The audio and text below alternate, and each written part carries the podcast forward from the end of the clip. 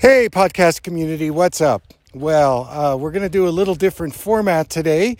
Instead of being in my uh, geodome, I'm actually out hiking in the wilderness area uh, just north of Santa Fe, and I received three questions that I'd like to answer in our podcast. So you might hear me walking a little bit. I'm in a beautiful part of the wilderness right now, and we're getting some snow melt. And, uh, you know, springtime in the Rockies where uh, the mud starts uh, occurring, but with the snow melt, hopefully, we're going to lower our fire risk this year. And uh, so here we go.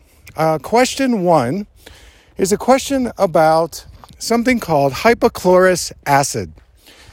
Uh, hypochlorous acid is being used in an eye product, and I, I want to do a disclaimer here that I have absolutely no financial interest in any products that I'm talking about today. So, hypochlorous acid is a disinfectant and it has a reputation of killing bacteria, viruses, uh, funguses that may be uh, living in the eyelids or the eyelashes. So, you know how I feel about using chemicals and things like disinfectants, which is what this product is. Um, first of all, you know, the way the bacteria is growing today, uh, that it is out of control. And this is why antibiotics are not working very well because the bacteria just morph into something that uh, is resistant. And I think with the hypochlorous acid, you're dealing with a similar uh, mechanism where, you know, it may help the symptoms, but it's not really going to do anything in terms of changing the cause of conditions like blepharitis or meibomian gland dysfunction. You know, you're dealing with a core issue of inflammation you know, you'd be better off using something like a plant based medicine like tea tree oil. There's a tea tree spray, uh, eye spray that I've seen on the market. So, whenever you use an essential oil, uh, plant based medicines are much more complex. And when they interact with bacteria, viruses, or uh, fungal infections, they keep things in balance. We're not in warfare with uh, these uh, these bacteria, these microorganisms, and the plant-based medicines help keep things in balance, harmony. So the tea tree, I think, would work much better than the hypochlorous acid, but we're still dealing with uh, the symptom approach. If you've got chronic meibomian gland dysfunction or any kind of eyelid inflammation, I think you need to look in the mirror and t- check into what kind of foods are you eating. You know, in 2020, my prediction is, is that um, inflammation is one of the biggest causes of ill health. And it starts with eating processed foods, uh, di- diet. And I think that if you have this condition, I would really move more into an anti inflammatory diet, mostly plant based getting the rainbow of fruits and vegetables, uh, making sure you're getting enough fats and oils in your diet, mostly omega 3. You know, this is another reason why inflammation is running rampant because we're getting too much omega 6 and not enough omega 3. Um, I think that really checking into your own microbiome, so the intestinal health, this is where inflammation starts. It's also the root uh, or the core of your immune system, your neurological health.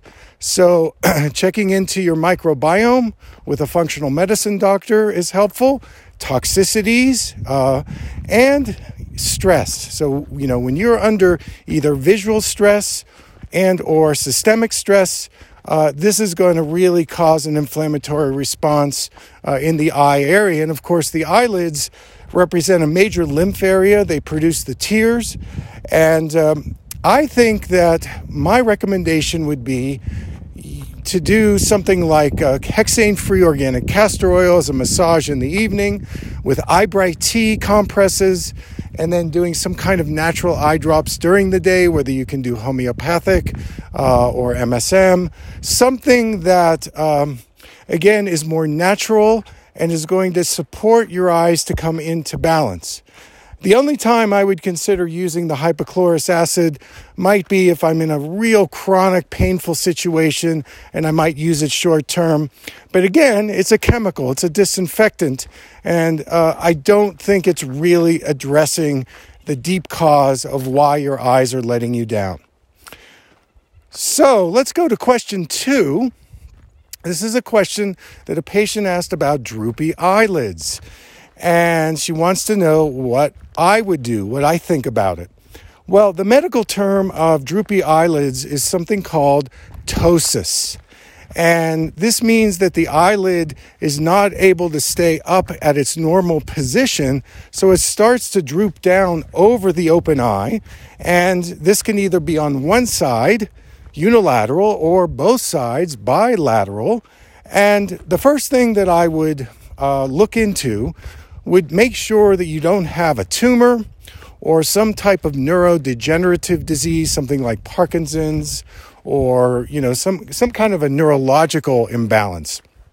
If all that checks out, of course, we look at our skin health and our collagen health, and I certainly beat the drum about this. Is as we age, our collagen health tends to go down. This is why people get arthritis in their joints. Uh, obviously, you know, we get more wrinkles in our skin. And we're drying out. We, we're, we're dehydrated. We're not getting enough of that fluidity that we have as a young person. You know, we're 70% fluid. But as we age, uh, that fluid tends to dry us out. So, with this particular uh, condition, one idea would be to look into using something called hyaluronic acid. This is an ingredient that's found in a lot of skin products to help improve uh, the aging and the drying out of the skin. So you have to investigate uh, a healthy product. There's a website called Skin Deep that you could actually take the name of the product and um, you know, put it up on the Skin Deep website, and you will get uh, feedback on exactly what's in this product and whether it's safe to use. But hyaluronic acid would be one thing around the eyes. Uh, boosting your collagen health, maybe with bone broth, MSM. Um, those would be some other things I would consider. And my vision exercises. You know, I've had hundreds of patients who've suffered different kinds of ptosis uh, over the years. And when they start engaging their eyes and vision at a higher attentional level, focus level, they're able to control their eyelids better. And I know this makes no sense because, you know, we're dealing with physical changes in the collagen health, but there's something about getting more engaged in our in our visual system and how we two how we use our two eyes and how we focus that actually creates more alertness in our ability to keep the eyes open. So that would be something that you know if you could check out the physical therapy exercises on my website uh, any of them would do the job and just say i'm going to take three months and i'm going to work work with these exercises every day get to know my eyes a little better, I think it would be beneficial. Now, if you're going to go the more conventional route, there's Botox infection, uh, Botox injections that could be used. Uh, they tend to be temporary. They last somewhere between three to seven months. So that's something you could consider, or just going for the laser uh, surgery or the um, eyelid surgery and again, find a good surgeon and uh, give it a go. Uh, the one thing that you want to be careful about in eyelid surgery is they don't make the eyelids too uh, tight because this can lead to things like dry eye and eye, uh, uh, eye fatigue or eye pain, eye stress. So you need to work closely with your surgeon if you're going to go that route. So I hope that's helpful. We're coming down to our last question. And this is a question that's about glaucoma. There's a condition out there called uh, Posner Schlossman. And it's a syndrome, I think it was invented like in the late 40s. And it's a condition where the eye pressure goes up, there's uh, an inflammation in the anterior chamber, the front part of the eye, and uh, it's basically very similar to primary open angle glaucoma. Now, I've done a lot of video blogs on glaucoma, so you can certainly visit my uh, website and take a look at some of the things that I've discovered through research and, and natural approaches to glaucoma. But basically, glaucoma is a silent disease. We don't know that it's going on because it's affecting the, the vascular health. And either the eyes are not producing enough fluid or uh, the fluid that is supposed to be circulating in the eye is impeded. In any event, this begins to impinge upon the optic nerve, and this affects our peripheral vision. so there's a herbal formula called Coleus, C O L E U S. And in some very small studies, so it's not a big study, but a small study, Coleus has been found to bring down eye pressure. So that's an herbal remedy that you could begin exploring. You need to be taking at least 2,000 milligrams of omega 3 every day. Uh, the most important part of the omega 3 is the DHA part. Um, so, finding a supplement with no toxicities with that kind of ratio is what you're looking for. I would also add the amino acid taurine and ginkgo. These have been shown in research to help promote better optic nerve health. Of course, your antioxidants are so important. So, the carotenoids, lutein, zeaxanthin, astaxanthin. We talk about that with macular health, but they're also very important for overall retinal circulation. Bilberry is one of my favorite go to herbal remedies for retinal circulation. Your vitamin A, beta carotene, and of course, uh, things like quercetin um, and, and your trace minerals, things like magnesium, chromium, selenium. I would also add glutathione, you know, the master antioxidant of the body. Glutathione is so important because it helps detox the tissues. It gives the mitochondria more ATP to get rid of metabolic waste. So, there's a lot here that you can do. I also would uh, consider things like craniosacral therapy. Uh, craniosacral can be beneficial at improving the circulation in the eye brain connection.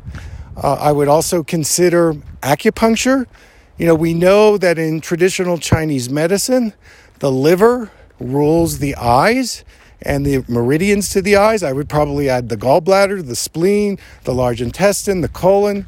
So there's a lot of the intestinal health and the organs that actually affect the eye meridians. So if you've got some stagnating energy, I think that this could be helpful. Uh, I even have seen some patients uh, improve their glaucoma by doing the the practice qigong. Uh, so there are lots of alternatives that you can do once you get the diagnosis. Just remember, you don't have to live out the diagnosis. Uh, you can go to your specialist, and he or she can help you in terms of the diagnosis and measuring the you know the anatomical and the and the physical changes and then and then you can start doing these complementary therapies. And at the very least, you can neutralize the effects of glaucoma. I'm not saying you're going to get rid of it, but it begins to move in the background and it doesn't have the same impact on you. So that's our show for today. And I want to thank you so much for coming along. Again, our studio is out in nature, so different than being in the Geodome. So I hope. Uh, I hope you enjoyed it as much as I did.